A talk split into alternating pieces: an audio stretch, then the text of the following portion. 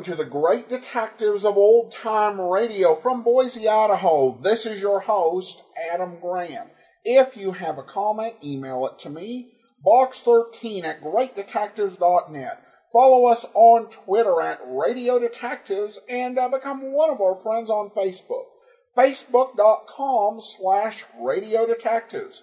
Before we get started, I do want to encourage you. This is the last day for you to nominate the show podcastawards.com uh, in the entertainment category. Uh, also, over at greatdetectives.net uh, today is my review of The Rivals from BBC Radio 4, The Rivals of Sherlock Holmes.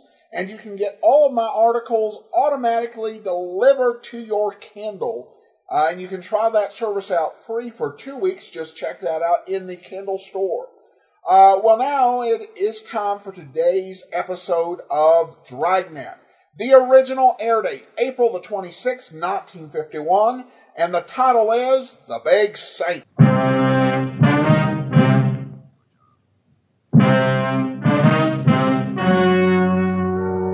The story you are about to hear is true. Only the names have been changed to protect the innocent.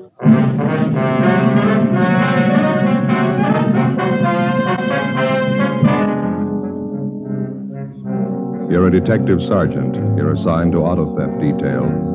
A well organized ring of car thieves begins operations in your city. It's one of the most puzzling cases you've ever encountered. Your job? Break it.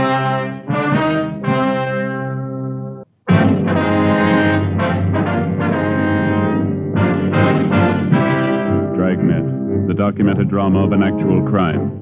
For the next 30 minutes, in cooperation with the Los Angeles Police Department, you will travel step by step on the side of the law through an actual case transcribed from official police files.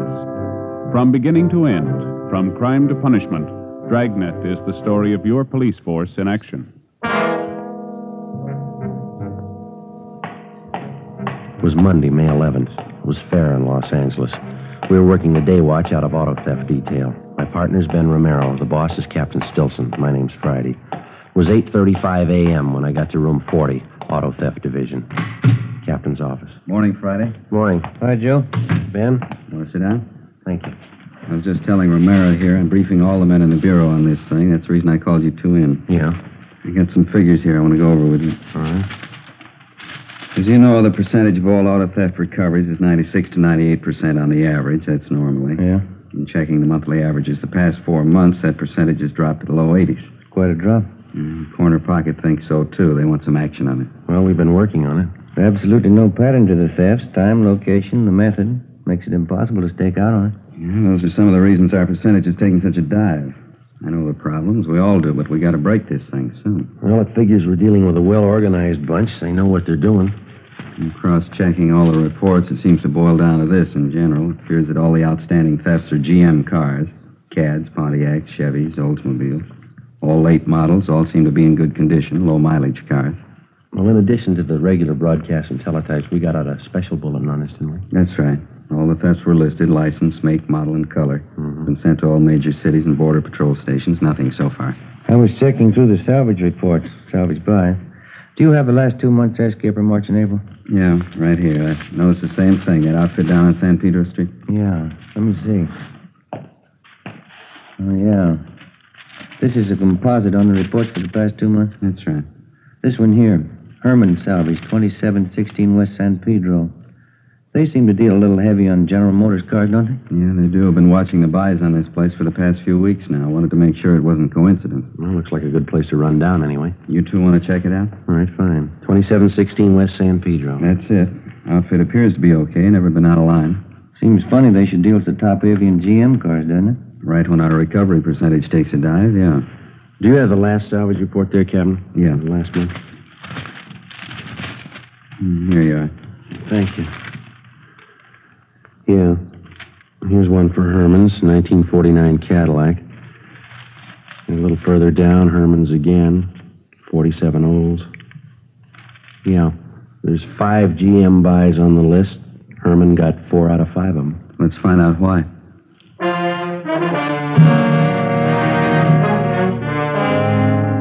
From the time an automobile is first manufactured and sold, A constant and complete record is maintained on that automobile. His certificate of ownership, the pink slip in the state of California. His certificate of registration, the white slip. These two slips of paper contain the information necessary for the positive identification of your car. A fact that every motorist knows. Now, there are many agencies that work for the protection and security of your automobile. One of these is the National Auto Theft Bureau, a kind of nationwide clearinghouse acting upon information supplied by the various insurance companies and other allied agencies. This bureau forwards all facts and figures concerning the disposition of motor vehicles on a nationwide basis. Reports are made available to all law enforcement agencies. One of the pieces of information put out by the National Auto Theft Bureau is the salvage report, listing all sales and purchases of automobiles that, for one reason or another, may have been relegated to the junkyard or to the salvage company. A fact that many motorists may not know.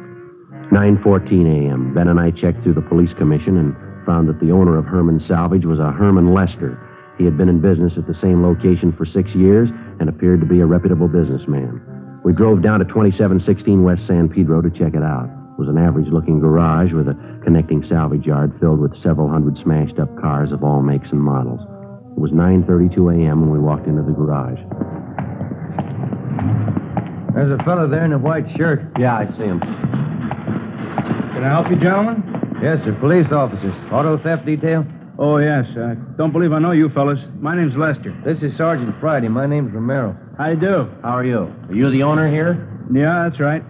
Whatever happened to Mac and Donovan? Used to drop in once, twice a month. I haven't seen them for two, three weeks now. Well, they're a little busy on a special assignment. Oh, I see. All right, if we look around here? Oh, you bet. Make yourselves right at home. Anything special? No, just looking. Okay. Notice you've been pretty busy, huh? Yeah, had a pretty good month. Salvage racket's going to get sour again, looks like, with the Korean War and all the cutbacks. Doesn't seem to have hit you so far. Well, no, not so far. Looks like it may tighten up any time. I noticed from our salvage report you've been doing a big business in GM merchandise. Yeah, we have. You know, they're starting to build tanks back there now. We wanted to make sure we wouldn't run short on parts. You get a lot of call for GM parts, do you? Oh, yeah, we sure do.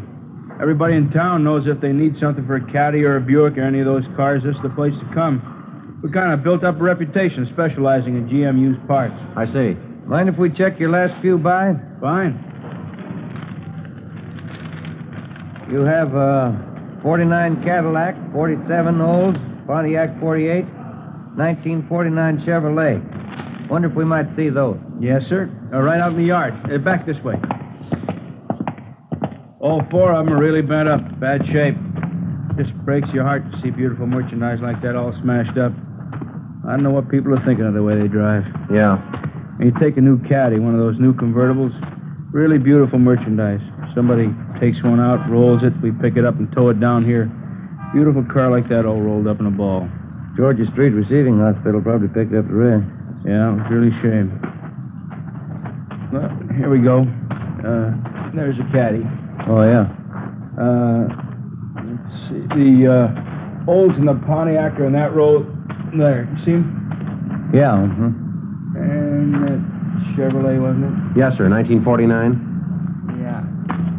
Oh, yeah. There she is over there. Uh, third car down. Maroon. See it? Maroon one, yeah. Down there. Yeah.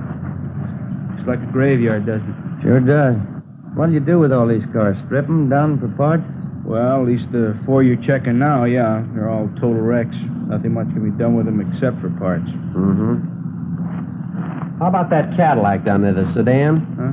That one over there. Can't you fix that one up? That doesn't look beyond repair from here. Oh, step around the other side here. You can't see from where you're standing. Here. Yeah, the right side's all stove in. By the time you figure replacing Hmm. those side panels and fenders, trim, we couldn't come out on it. Yeah, I see now. Well, I don't know too much about it, but it looked good from over there. Yeah, that's what we get all the time. People want us to pay top prices for stuff we can't get our money out of. If we could repair them, fix them up, and resell them as a complete automobile, there'd be a lot of money in this business. You do that with some of them, don't you? Oh, very few of them, I'll tell you. That's what we look for, but we don't always get lucky. Mm-hmm, I see. Say, uh, how'd you boys like to see some really beautiful merchandise? What's that? Well, come on back in the shop. All right. Kind of a hobby of mine. Mm-hmm. Here's what keeps us busy plates and pink slips on the way up to Sacramento for cancellation. Uh huh. Yeah, over this way. Here we are. Take a look at this baby. Yeah. Hot rod, huh? No, not exactly. We don't go in for that kid stuff racing around town. Well, sure, looks like one. Yeah, but it's a little better than most of the kids can throw together. What'll it do? We clocked her up at Muroc at 112 last weekend. You know, they've been coming in here from all over town to see this car? That's so. Yeah. You ever get up to Muroc Dry Lake? No, I never do, but that's the place for it. Running around town and those things can cause a lot of accidents. Those drag races the kids have? Yeah. We don't go in for that stuff. This is strictly scientific as far as I'm concerned. I like to build them up, see what we can make them do. Cost a lot of money, don't they? Got $5,400 in this one right now. I'm putting more into it. Mallory ignition, milled heads, twin Wakefields. Here, let me start it up for you. Okay. 120 horses under there.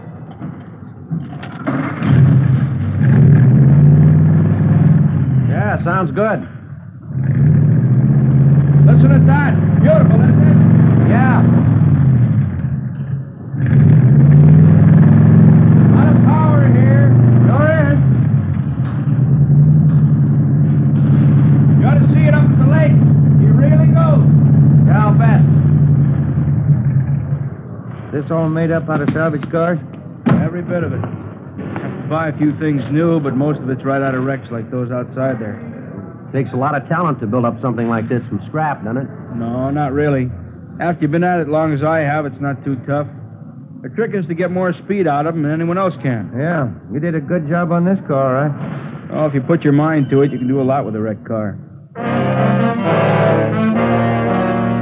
Before we left Herman Salvage, we checked all four of the GM cars that were listed on the salvage report. We made a careful check on all of the cars in the yard and in the garage, paying special attention to the few cars that were in the process of being rebuilt by Herman Lester's mechanics. We went over his records, carefully checking the disposition of all of his buys for the past several months. Everything was in perfect order. We found that in the past three weeks, Lester had taken in ten cars. Eight of them had been stripped down for parts, and two of them had been rebuilt and resold. The investigation showed that four of those cars were GM cars, and the two that were resold were both General Motors. 11:28 a.m. Ben and I drove back to the office and asked Mac and Donovan if they'd check through the two resale cars to make sure everything was in order as the reports indicated. We checked through on the remaining eight cars that were listed by Herman Lester as broken down for parts. According to DMV, all plates and pink slips had been returned to them for cancellation. 11:50 a.m. Well, that's it, Joe. Yeah, Eight of the cars check out. Two of those were GM. yeah. Well, that leaves just the two that Mac and Donovan are checking, huh? Hmm, I don't know. Everything down there looked all right.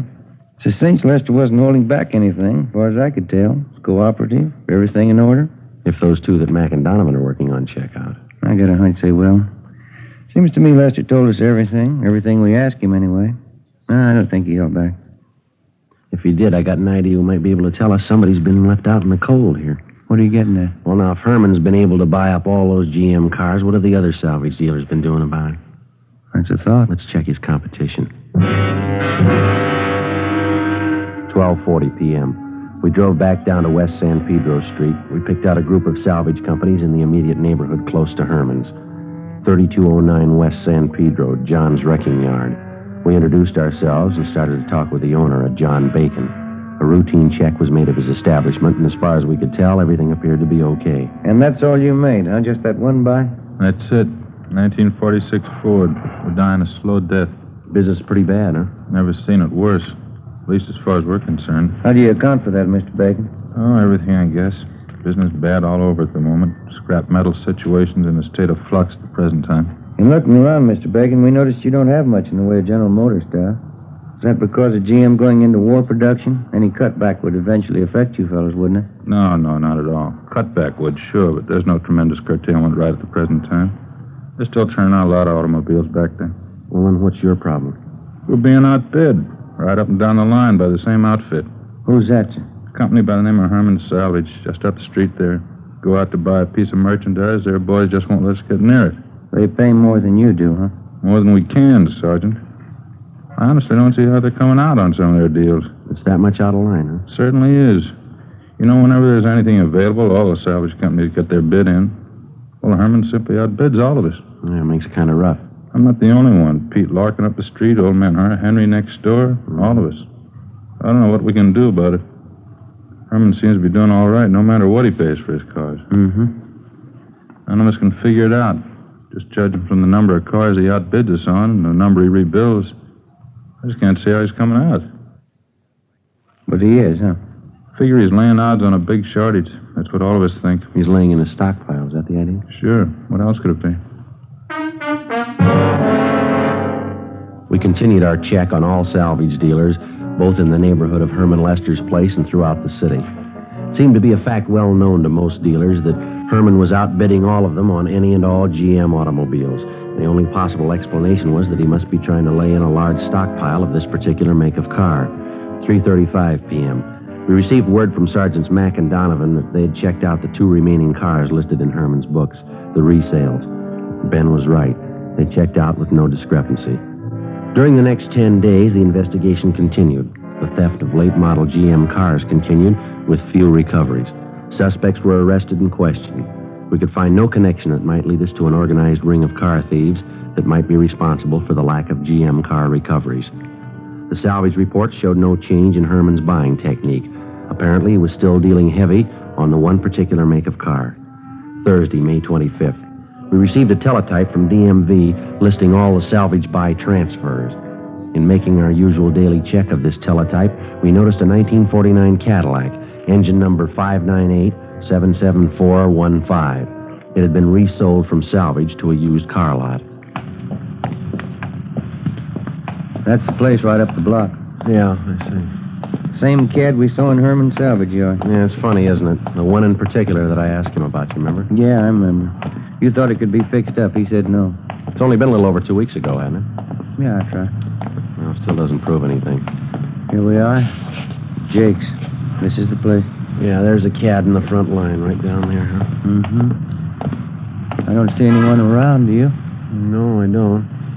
Well, I guess it's all right to check the engine number anyway. Yeah, I'll get the hood released. Right.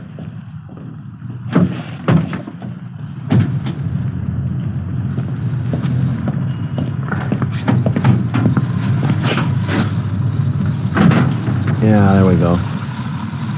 Yeah, the engine's had a good steam cleaning. Let's see. Five, nine, eight, seven, seven, four, one, five. That's it. Herman sure did a nice job on it, didn't he? Yeah. Almost looks too good, doesn't it? Yeah, just a minute. Yeah. Body serial doesn't match. Doesn't correspond with the engine model. It's a 49 body. Could be a late 49, but it's a definite switch, isn't it? It sure is. That's funny. Yeah. Look at this right side here. This was the bad side, wasn't it? Yeah, that's right. Does it look like it's been rolled out to you? Mm, no, there's no feathering, no orange peel. Either that's the best repaint job I've ever seen, or it's never been in an accident. Yeah. I'll take a look underneath. Huh? Yeah, all right. Okay. Want to move your feet there? Yeah, all right. Anything? No, nothing. There's not a seam or a joint under there. No welding marks of any kind. This, this car's never been in a smash up. The engine number checks, the body doesn't. And this is the one Herman couldn't fix up. That's what he said. Maybe he changed his mind. Or he lied.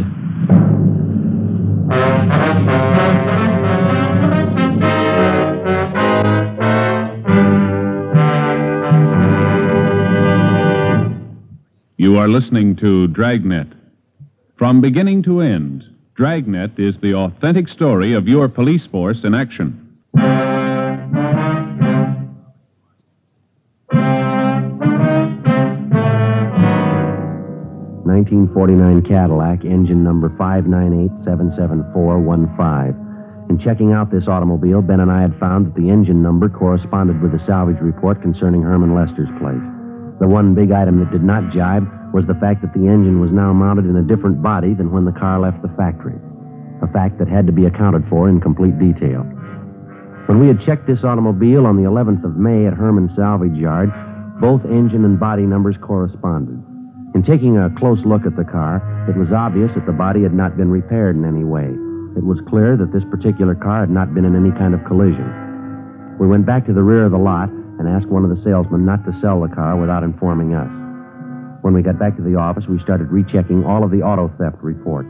We found five stolen Cadillacs, but all the body styles and models were different, with the exception of one, a 1949 Cadillac sedan, reported stolen on May 14th. It was registered in the name of William Brownell. We checked his home and found that he was at work. He was a superintendent for the North American Van Lines. We drove over and picked him up and took him to Jake Hughes' car lot on Vermont Avenue. This is the car, Mr. Brownell. Mm-hmm. Well, it's just like mine, but I don't think it's the one. Are you sure? For one thing, it's a different color. My car was maroon. You want to step over here, Mr. Brownell? Sure. Now, if you'll look very closely here on the door edging and on the jam, Uh-huh. right here, see? This is the one place sometimes they miss with a spray gun if they're going to repaint. Oh, yeah, there's a faint trace of red under the blue paint there.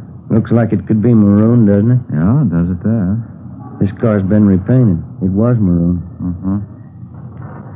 Well, mine didn't have these kind of seat covers. Let's see. Same kind of upholstery I had, though, underneath here. I don't know. Mr. Brownell, there must be something other than the color and the upholstery that you'd know your own car by. Never gave it much thought. Well, there's usually some little identifying mark of some kind. I know that on my car, the lens on the right headlight got broken, and I had to replace it with one that didn't match. Something like that, sir? Let me see. Could I look inside there a minute? Sure. Right here under the speedometer, there was a thumbprint pressed in at the factory. It's pretty deep. No, it's not there now. Mm-hmm. And don't forget that the car's been repainted. It might have been covered up. No, this was clear down to the metal. Apparently, when they were installing the instruments at the factory, the panel wasn't dry yet. Not there now, and they couldn't have covered it up unless they made a special point of it. Well, sometimes that's done. Car thieves are kind of clever. No. I'm sorry, gentlemen. I don't think this is my car. Don't think I don't wish it was, but it's not. Can you think of just one other thing, maybe? Just one mark of identification is all we need. No. Even these tires aren't mine. I had white sidewalls. Oh, could have been switched. They were pretty new. Wait a minute. I think I remember something. No, there's no rip up there. What's that, sir? I just thought of something. The boys down at the office gave me a St. Christopher medal. You know, the large metal kind you're supposed to bolt to your dashboard? Yes, sir. I didn't want to put it on, so I carried it around with me in the car. There was a rip up there in the inner lining of the top, but you see, there's no rip in this. Let me see. How about it, Ben? Yeah. Yeah, I can feel it. Does it feel like a metal? Let me get my pocket knife on it. Okay. What do you think? They replaced the cloth up there? I don't know. Yeah. Yeah, here it is. Mm-hmm. Is this it, Mr. Brownell? That's it. Look, on the back there, my name's engraved on it, see? Yes, sir. Well, I sure didn't think this was my car. I never would have known it. That's what the guys figured who stole it. 1949 Cadillac was taken to the police garage and a complete and thorough check was made. The car, with the exception of the engine, was positively identified as the property of William Brownell. This definitely implicated Herman Lester and showed his salvage operations to be illegitimate. He had obviously been buying one particular make of salvage automobile, outbidding all his competitors to do so. When he would buy a piece of wrecked equipment, an exact duplicate would be stolen to match it. He would then dispose of the engine from the stolen vehicle and replace it with a salvage engine. With this system of operation, Herman Salvage had been enjoying a lucrative business, which accounted for a great percentage of the stolen cars that we hadn't been able to recover. 7:25 p.m., May 25th. We drove out to pick up Herman Lester. His home address was listed as 8625 Wonderland Drive. It was up in the Laurel Canyon district, a heavily wooded section of Los Angeles. Pretty nice place up in there. Yeah, but you can see of it through the trees. Well, let's go. Mm-hmm. Look at that, Joe. Yeah. Looks like a 50 O's. Everything there but the engine. No plates. hmm I didn't notice that from the street, did you? Never could have seen it from down there. Looks like a garage back up in there, doesn't it? Perfect spot. Can't see any of this from the street with all those trees. Pretty fancy layout for a home garage. Good size. Yeah. Somebody's working up in there. Yeah. Come on. Hi there. brings you fellas way up here? We want to have a little talk with you. Oh, you bet. Come on in the house. Have a cold beer, huh? No, this will be all right. Joe, uh, you got a hot sheet. Yeah, right here. Kind of caught me by surprise here, working out in the garage. Yeah, that figures, Lester. These plates are from a stolen car. You sure? That's right. You remember a 49 Cadillac we looked at down at your place a couple of weeks ago? Oh, not sure. 49 Cad? That's right. Whatever became of that car? Oh, now I remember. Yeah, I sold that car to Jake's over in Vermont. Thought you told us you couldn't fix it up. I don't remember. You sure you don't mean some other car now? No, it's the same one. You know the one we mean. How about it? How about what?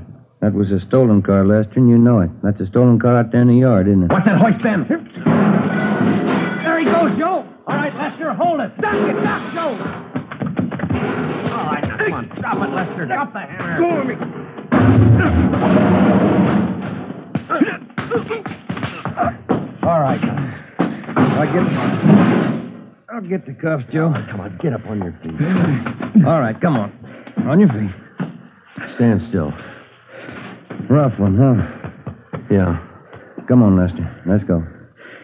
How'd you find out? Who, who tipped you off? St. Christopher.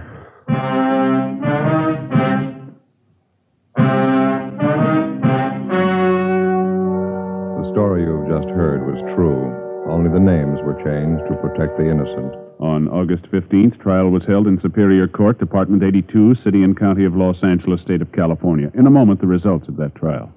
And now, here is our star, Jack Webb. Thank you. Friends, one of the first things a detective learns is that you can't rely on snap judgments or first appearances. You get all the evidence first, and then you arrive at a decision.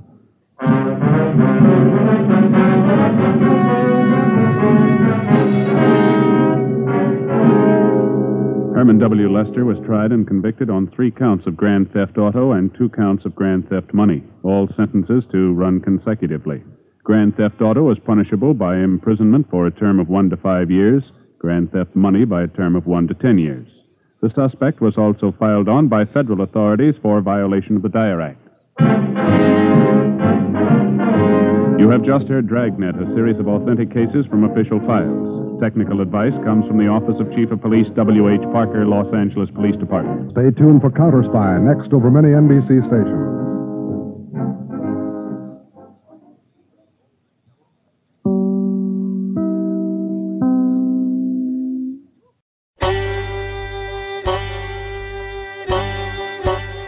Hi, this is Andrew from OTRWesterns.com. I wanted to invite you to come take a look at our site. We stream live OTR Westerns 24 hours a day, 7 days a week, along with putting out podcasts of old time radio westerns. Check us out at OTRWesterns.com. You're listening to The Great Detectives of Old Time Radio with Adam Graham. Now let's get back into the show.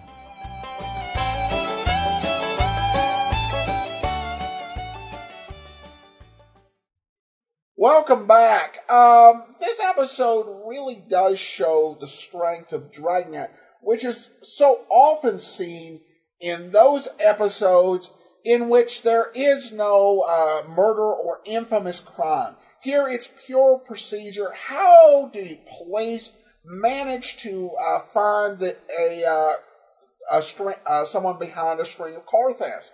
And we get some of these tools that police officers use and insights into how they do their job, and it's done in a very interesting and entertaining way. And when it comes to realism, the soundscape here is uh, incredible.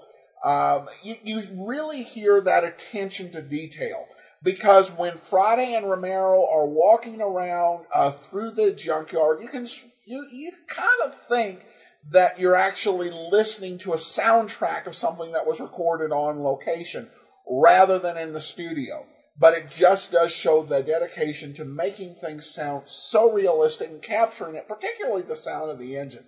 And there's also some nice insight into cars um, of the era and uh, what some people were doing with them. And so, just a great, uh, great episode for capturing some uh, of the realism of uh, of Dragnet and of police work. Well, now we do turn to listener comments and feedback, and we do have some uh, comments and reviews from the iTunes Store. On the main show reviews, uh, J. At Green says the shows are really good and Adam does a good job finding them and putting them out there for us.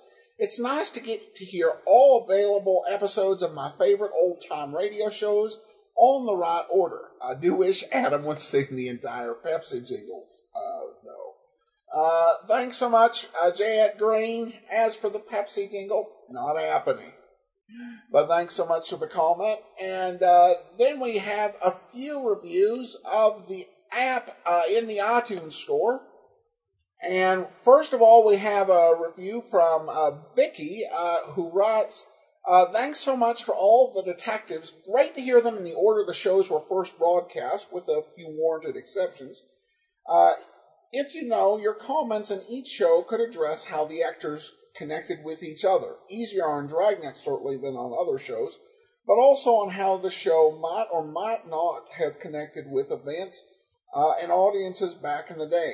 Jim Widner of the Radio Detective uh, Story Hour does an incredible job connecting shows into the genre of particular mystery authors and traditions. You don't need to repeat what is happening with that show, uh, but uh, you, uh, with extensive runs of shows, allows you to feature a kind of socio-cultural commentary uh, that is already present in your shows. Well, thanks so much, Vicki. And I definitely try to share uh, what I know. And I know more about uh, this era from the 1940s and 50s just actually through listening to radio, not just the entertainment shows, though. The commercials will tell you a thing or two about it.